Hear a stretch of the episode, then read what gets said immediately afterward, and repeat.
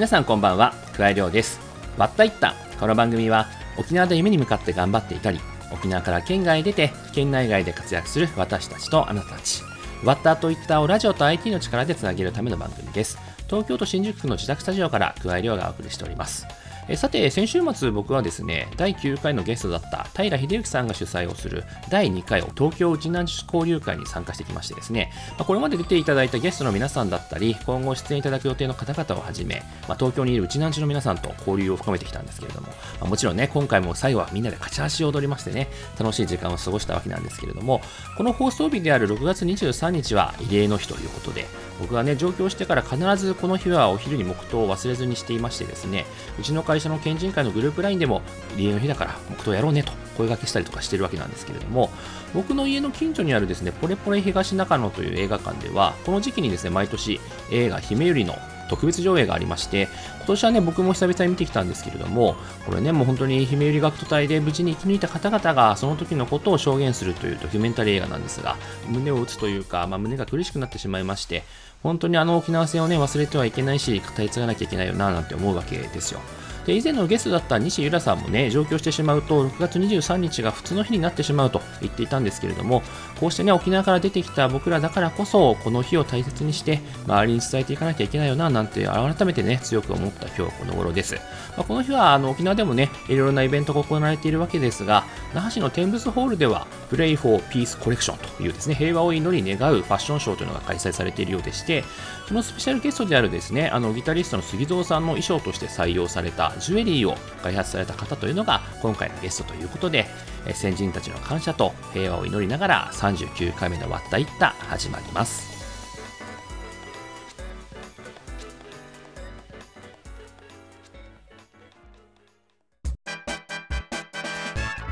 わったいったこの番組は家庭や家族の悩みを専門カウンセラーに無料相談一般社団法人歩む企業を次のステージに進化とともに株式会社進化の提供でお送りします。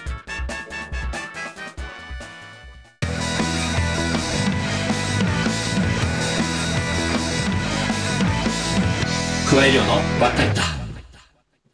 加え量がお送りしているわったいった。本日のゲストは、ペーパージュエリーデザイナーの古堅ちひろさんです。ズームで収録したトークをお聞きください。それではどうぞ。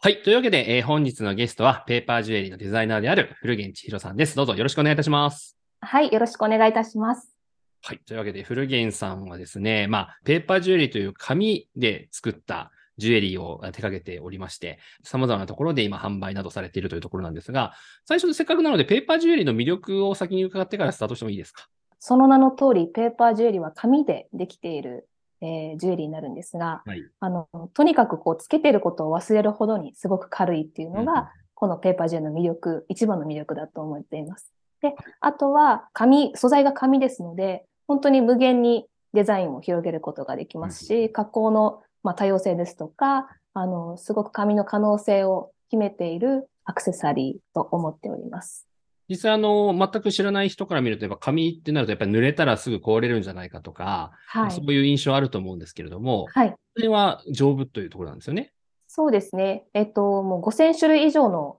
いろんな素材の紙を、えー、収集しまして、そこからいろいろ試作研究を繰り返して、この耐水性と耐久性に優れたあの素材に出会ったんですね。うん、なので、本来ですと、え例えばレストランのメニューブックとかに使われるような耐水の紙なんですが、それを私は身につける方に着目して、はい、それを、はい、紙をまとうっていう方に、えー、そのアイデアが生まれまして、このペーパージュエリーが誕生したっていう感じですね。で、あとは、あの、一番は、私が金属アレルギーを持っておりまして、はい、ノンアレルギーのアクセサリーを作りたいと思い立ったのが始まりでございまして、うん、えー、素材をいろいろ調べていくと、どんな素材にもやはりアレルギーというものが存在しているんですが、あの、ふと紙アレルギーって聞いたことがないって思ったんです。うんうんうん、はい。で、そこで紙というもの、まあ、最初はそういった案をお話しした際に、まあ、無謀じゃないかとか言われたんですけれども、絶対これを形にしようと思って、このペーパージュエリーが生まれました。なるほどな。はいまあ今ね、実際画面、あの、ズームの画面越しでは非常に素敵なペーパージュエリー実際につけていただいているのを見,、ね、見えながら僕は話してますけれども。はまあじゃあそれがなぜ生まれたのかを含めてちょっと最初にじゃあご経歴あ経歴からですね、はいご紹介できればなと思っております。はい。えー古源さんはですね、読谷村出身で、読谷小学校、中学校、そして浦添工業高校のデザイン科を経て、沖縄県立芸術大学のデザイン工芸学科に進学。そして卒業制作でこのペーパージュエリーというのを考案をするというところで、そして卒業後、えー2007年、えーエステサロンやデザイン事務所をメインで手掛けるビバーチ沖縄にえー入社をし、ショップディレクター兼デザイナーとして勤務をしながら、2012年に沖縄県立博物館美術館で開催された展示会である紙係2012にて、えーペーパージュエリーを公表すると、それがまあ評判を呼び、えーロンドンでのグループ展にも声がかかったりですとか、そして、えーロンドンにてペーパージュエリーを初リリースするというところで、うんそしてに2015年には全国展開をしまして、えーモマのデザインストア東京でしたり、全国各地の百貨店にてポップアップショップをえー行っていると。そして2016年にはあ結婚を機に上京しまして、その後も活躍が続き、えーワークショップの講師でしたり、えー様々なところとのコラボ商品などを幅広く展開しているといったところでえーございます。なので、まあそういった意味では、その先ほどご紹介いただいたペーパージュエリーがその卒業制作で生まれたはい。アイデアだったとそうなんです。はい。いうところなんですよね。はい。じゃあ、まず最初にどういう子供時代だったのかというところを伺ってい。ければなと思うんですが、まあ、読谷で、えー生まれ育ってというところで、えーはいまあ、デザインを学びたいというところで、浦添工業に進んだっていう感じなんですかね。そうですね。あの、もともと本当に小さい頃から絵を描くことが大好きな子供で、で、本当に幼稚園に登園してもすぐその場の玄関で新聞一面ぐらいの大きい白紙を先生にもらって、うん。で、母がこうお迎えに来るまでの間ずっと絵を描いてるような子だったんですね。お迎えに来たらその出来上がった作品を母に見せて、あ、よくできたねっていうのを繰り返すような毎日を過ごしていて、やはりそれを繰り返していくとだんだん絵を描いたり、そういうデザインのお仕事をしたいっていうふうに気持ちが強くなっていきまして、で、それから、まあ、高校はデザイン専攻の学部に進みまして、で、そこでデザインのいろんな基礎などを学びながら、県立芸大を目指したっていう流れになりでもう明確にそれをやりたいっていうところから、まあ、スタートしてきたというところだと思うんですそうがで、すね。デザイン科の中ではどういうことを中心に学ばれてたんですか？最初は本当にもう、あの、シーサー作りぐらいから始まり、で、それから写真ですとか、あと CG ですとか、はい。もういろんな様々なジャンルを授業で体験するんですが、はい。で、そこで最終的に4年時の卒業制作で自分はどのジャンルを突き詰めたいっていう形で進めていくんですが、そこでこういろいろ試行錯誤しながら自分の特技、不得意っていうものを探していったっていう感じですね。うんまあ、それして、先ほど触れた、まあ、卒業制作でペーパージュエリーを、まあ、考案したわけなんですが、まあ、先ほどちょっと話があったように、なんでしょう、まあ、ご自身がやはり身につけられるジュエリーが欲しいというアイディアから生まれたというところだと思うんですけども、はい。普通に考えても、先ほどもちょっと話しましたが、やっぱ紙って丈夫じゃないから、そもそもこうジュエリーにしようということを考えないんじゃないかなと思ったんですが、そうですのあたりはなぜそうなったんですか？これも実はこの私自身のアレルギーがきっかけではい。世の中に同じようなうん悩みを抱えている方が存在すると思ったときに、絶対これを形にしようと思ったんです。はいですが、いろんな素材を探れば探るほど、どんなものにもアレルギーですとか、肌がちょっとトラブルがある方には合わないですとかう、んそういった問題があって、まあ実はこの芸大の図書館に資料探しに行った際に、裸の女性がこう紙を一枚持っている写真に出会ったんですね。ほうほうほうほうほで、それを見たときに、もうこれだと。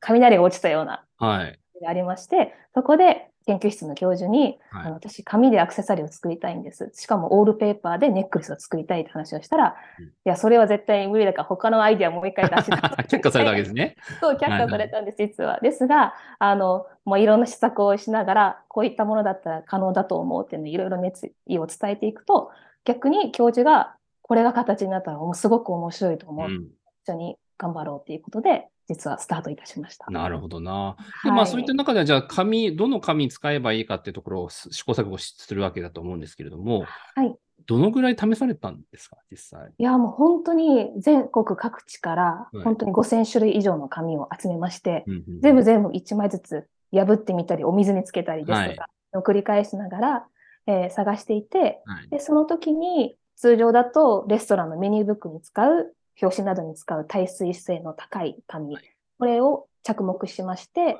これを水につけたらどうかって試すと、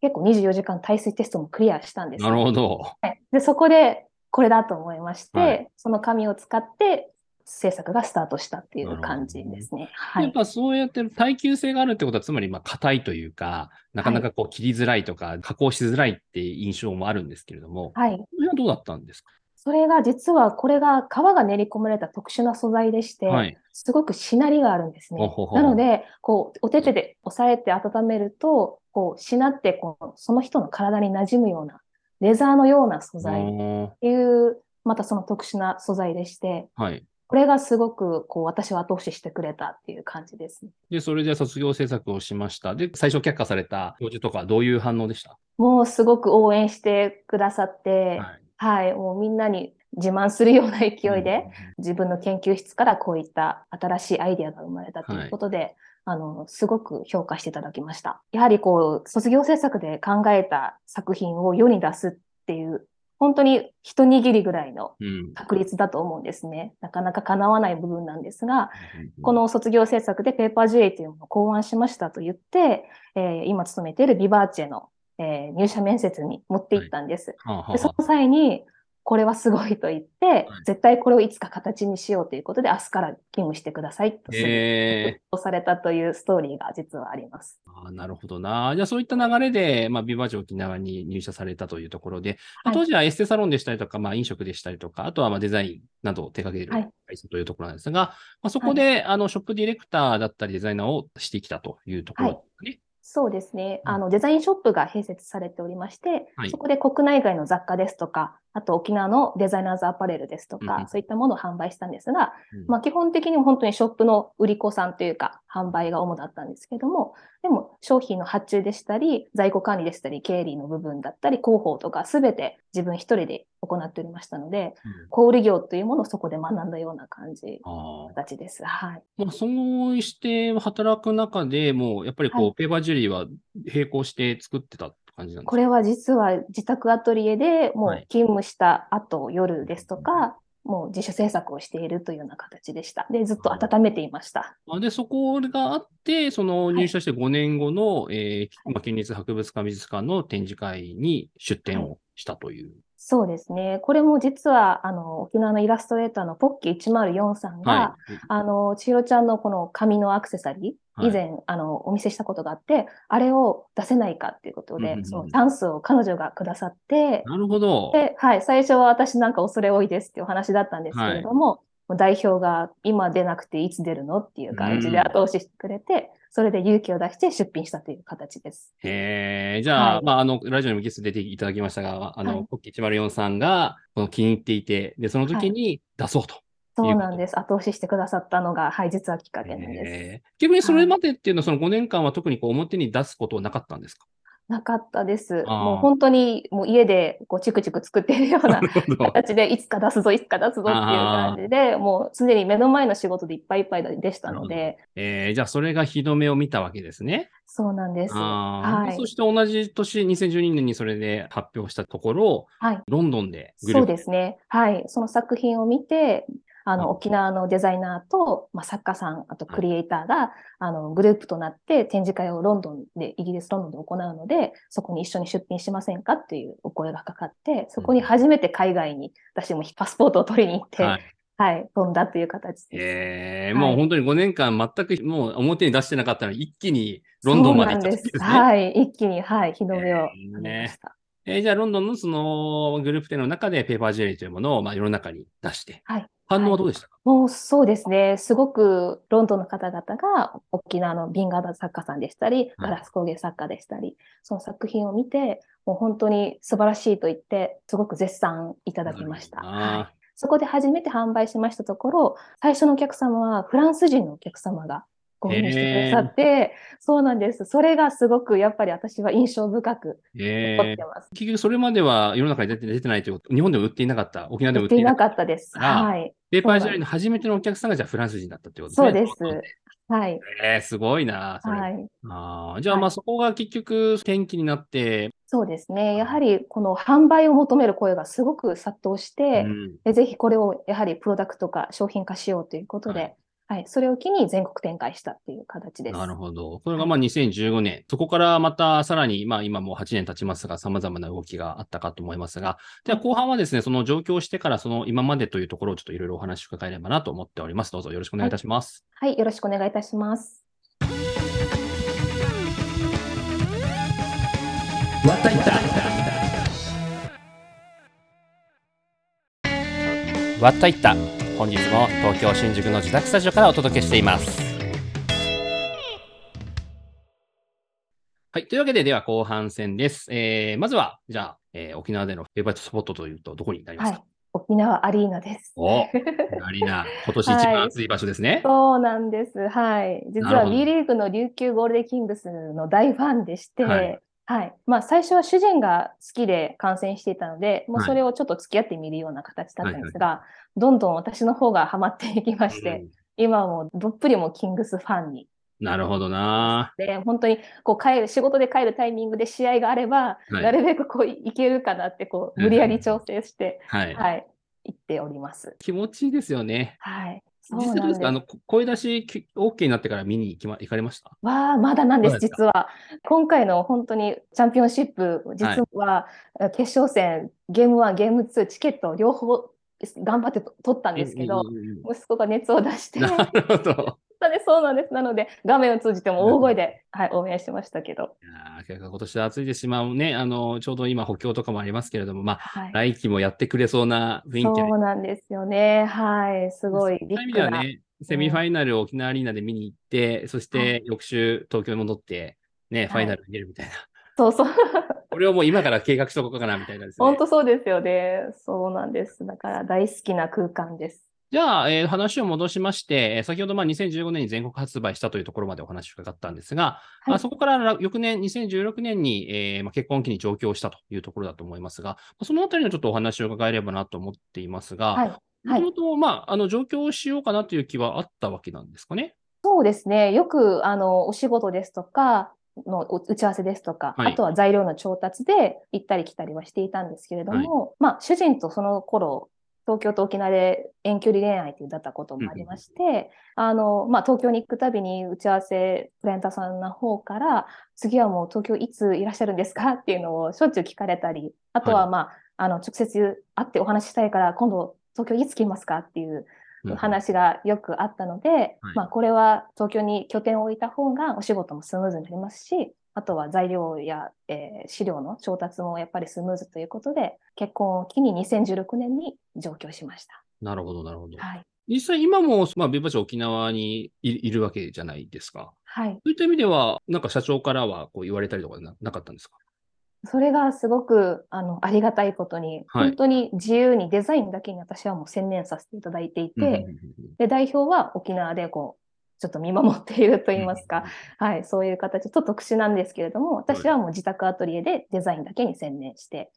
で、また展示販売会があったら、そこにちょっとサポートに行ったりですとか。取引先にご挨拶回ったりですとか、うんうんうんはい。で打ち合わせがあれば、ズームで通して沖縄とやったりっていうこともなるほど今ではスムーズですので全然こちらにいても、本当に仕事は全然可能でございます。はい。ちなみにあれですか、その、あの、古堅さんがデザインしたものを製造するっていうのは、工場とかでや,、やる感じなんですか？そうですね。レーザーカットはまた、えっ、と、滋賀県の方に工房があって、はい。で、実はこれも私が芸大時代に考えたうん卒業制作のこのペーパージュエリーを作りたいっていう時に、実はいろんなレーザーカットの企業さんを日本全国電話をかけて、こう紙でアクセサリーを作りたいんですってお話をしたら、大体すぐ断られたんですね。はい。まあ、やってられないというか何を言ってるんだ、この子はみたいな感じだったんですけども、この滋賀県の小さい工房、おじいちゃんが一人でやってるんですが、うんそこに電話をしたら、なんか面白いやないか、すぐやろうみたいな感じで乗ってくださって、で、今ずっともう17年はい。一緒にやってきてるんです。えーえーまあ、それで2016年に、えー上京してきて、そして、まあ、様々、あの、展開があったかというところだと思いますが、もう、まあ、あのデザインストア東京でしたりとか、あとは、青山スパイラルマーケットショーケースでしたりとか、はい様々な百貨店でポップアップをというところかと思いますけれども、はい。ウォルト・ディズニーとのコラボ商品、そうです。これも、あの、まあ、その間に入っている企業の方から、はいあの、オファーがありまして、はいはい、ミッキーとアリエルのネックレスとピアスのデザインをお願いしたいということで、でコラボレーションさせていただきました。ああ、じゃあそれをペーパージュエリー作るわけですね。そうです。はい。そこに、こう、ウォルト・ディズニーのオフィシャルのこうロゴが印字されたのは、えーすごいすごくちょっと震えるような感じがありましたが、はい。それはすごくありがたいお依頼でした。あじゃあ今度あれですね、キングスのオフィシャルで。そうなんです。それ すごくね、あの、目指しているんですが、ねえ結構あるじゃないですか、キングスのロゴのありますね。とか、はいそれをちょっとペーパージュエリーでっていう。まあこれもあれだ作って送りつけたらどうですか？いいですね。ちょっとやってみましょうかね。本当にやりたいと実は思っておりますですよ。ね、試作品あればね、はいあの、検討してもらえそうですけどね。ああ考えてみます。ありがとうございます。ポッケさんもコラボや商品あったあるじゃないですか。そう、ポッケさんもされてますね。ですよね。ぜひ、こはいれだったら僕買います、絶対。ああ、嬉しい。頑張ります。ぜひぜひ、それ試してみてください。ありがとうございます。ではいそんな中であれですよね、その2018年、その金属アレルギー協会のコンテストでグランプリを受賞っていうのは、これも、あの、実はお声かけがありまして、はいすごく面白いアイディアだから、その金属アレルギー対応のアクセサリーとして出品してみないかということで、向こう側からお声が実はありまして、うん、それでまたグランプリを受賞したっていう感じです。なるほど。まあそういった意味では、もともとの思いというところは、そのご自身がアレル金属アレルギーでっていうところがスタートしてたので、そうなんです。はい。これを続けてきてよかったと思う瞬間でした。はい。まさにそういう悩みを抱えている方のために、そのノンアレルギーのアクセサリーというものを作りたいっていう思いでしたので、そういった方からの感謝の言葉というのが一番やはり今でも嬉しいですね。なるほどな、はいまあ、はい去年は、あの、沖縄県立博物館美術館とコラボの商品、はいそして今はちょうどこう沖縄の漆の、えー、漆芸そうですね作家さんとのコラボをやっはい。ていると。はい。いうところそうなんです。最近この沖縄のそういったあのコラボレーションのご依頼というのがすごく嬉しくてですね、はいやはりいつか沖縄出身のデザイナーとして、沖縄の伝統工芸ですとか、そういう文化に関わる仕事をしたいっていうのがずっとあったので、で、この本当にコロナ禍のタイミングでしたが、古源さんにぜひ琉球瓶型を使ったペーパージュエリーができないかと、オリジナルの美術館のものを作りたいということで、去年、えー考案しまして、それを今販売開始しております。うん、なるほどな。じゃあもうそんな形で、ね、今沖縄の仕事もこう増えてくる中で、はい。やっぱりキングスですね。そうすると次は。そうですね。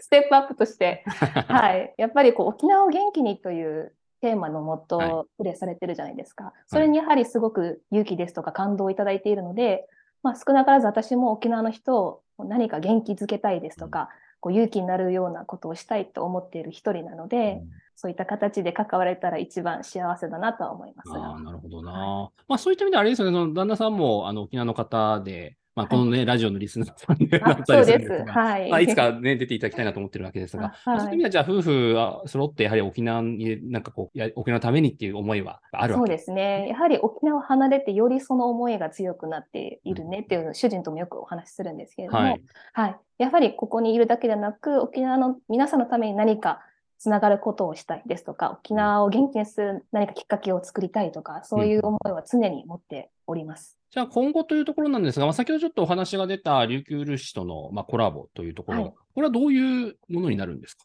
えー琉球漆のアクセサリーっていうものをあの紙でできないかっていうお話の依頼がありまして、はいでそもそも相性が紙と漆がいいのかどうかもわからないですし、うんうん紙に漆が乗るかもわからない状態で、あのご依頼があったんですけれども、これが本当に形になったらすごく面白いじゃないかと思って今進めているんですけども実際行ったところ紙と漆の相性がすごく良かったんです。へえはいで綺麗に乗ってでしかも軽い。で、はい。ペーパージュエリーに関しては、レーザーカットでカットするんですけれども、繊細な細い線のようなラインも出せますので、うん。これまでの琉球漆のアクセサリーの場合、木製で木を削ってパーツをこう漆を塗るっていう感じなんですけれども、そうなるとコストでしたり、また作業量もかかってしまうんですが、ペーパージュエリーの場合は、まあ、紙ですし、レーザーでできるという部分で、低価格でも出せれますし、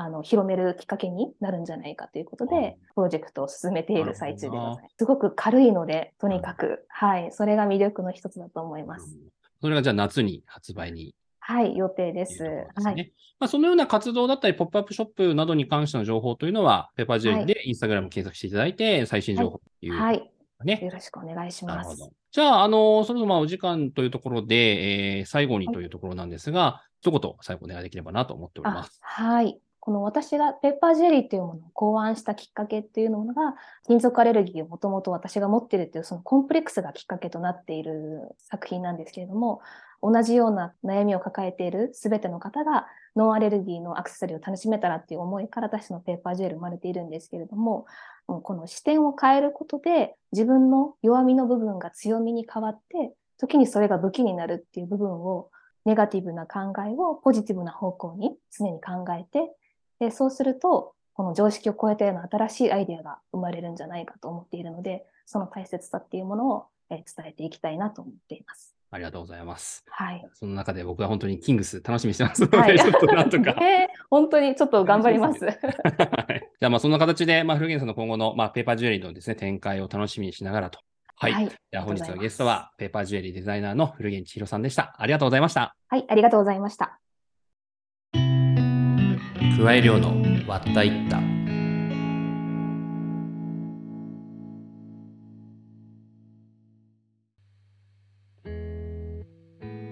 わったいった。この番組は、家庭や家族の悩みを専門カウンセラーに無料相談、一般社団法人歩む、他各社の提供でお送りしました。というわけでエンディングです。古毛さんとのトークいかがでしたでしょうか？ペーパージュエリーね、まあ知ってる方も多いかと思いますが、僕はね、キングスのグッズになる日を心待ちにしたいなと思っております。わったいったでは番組への感想や話を聞いてみたいゲスト候補を募集しています。メールはわった、watta, アットマーク、r 沖縄 .co.jp。ツイッターのハッシュタグはカタカナでわったいったでもお待ちしています。過去の放送はポッドキャストで全て聞けますので、ぜひそちらもチェックしてみてください。さて来週は美容師として恵比寿で経験を積んだ後ニューヨークへ、そして現在は都内含め2店舗のヘアサロンを運営する美容師の小永良人さんにお話を伺います。というわけで今回この辺でお相手は桑井亮でした。それではまた。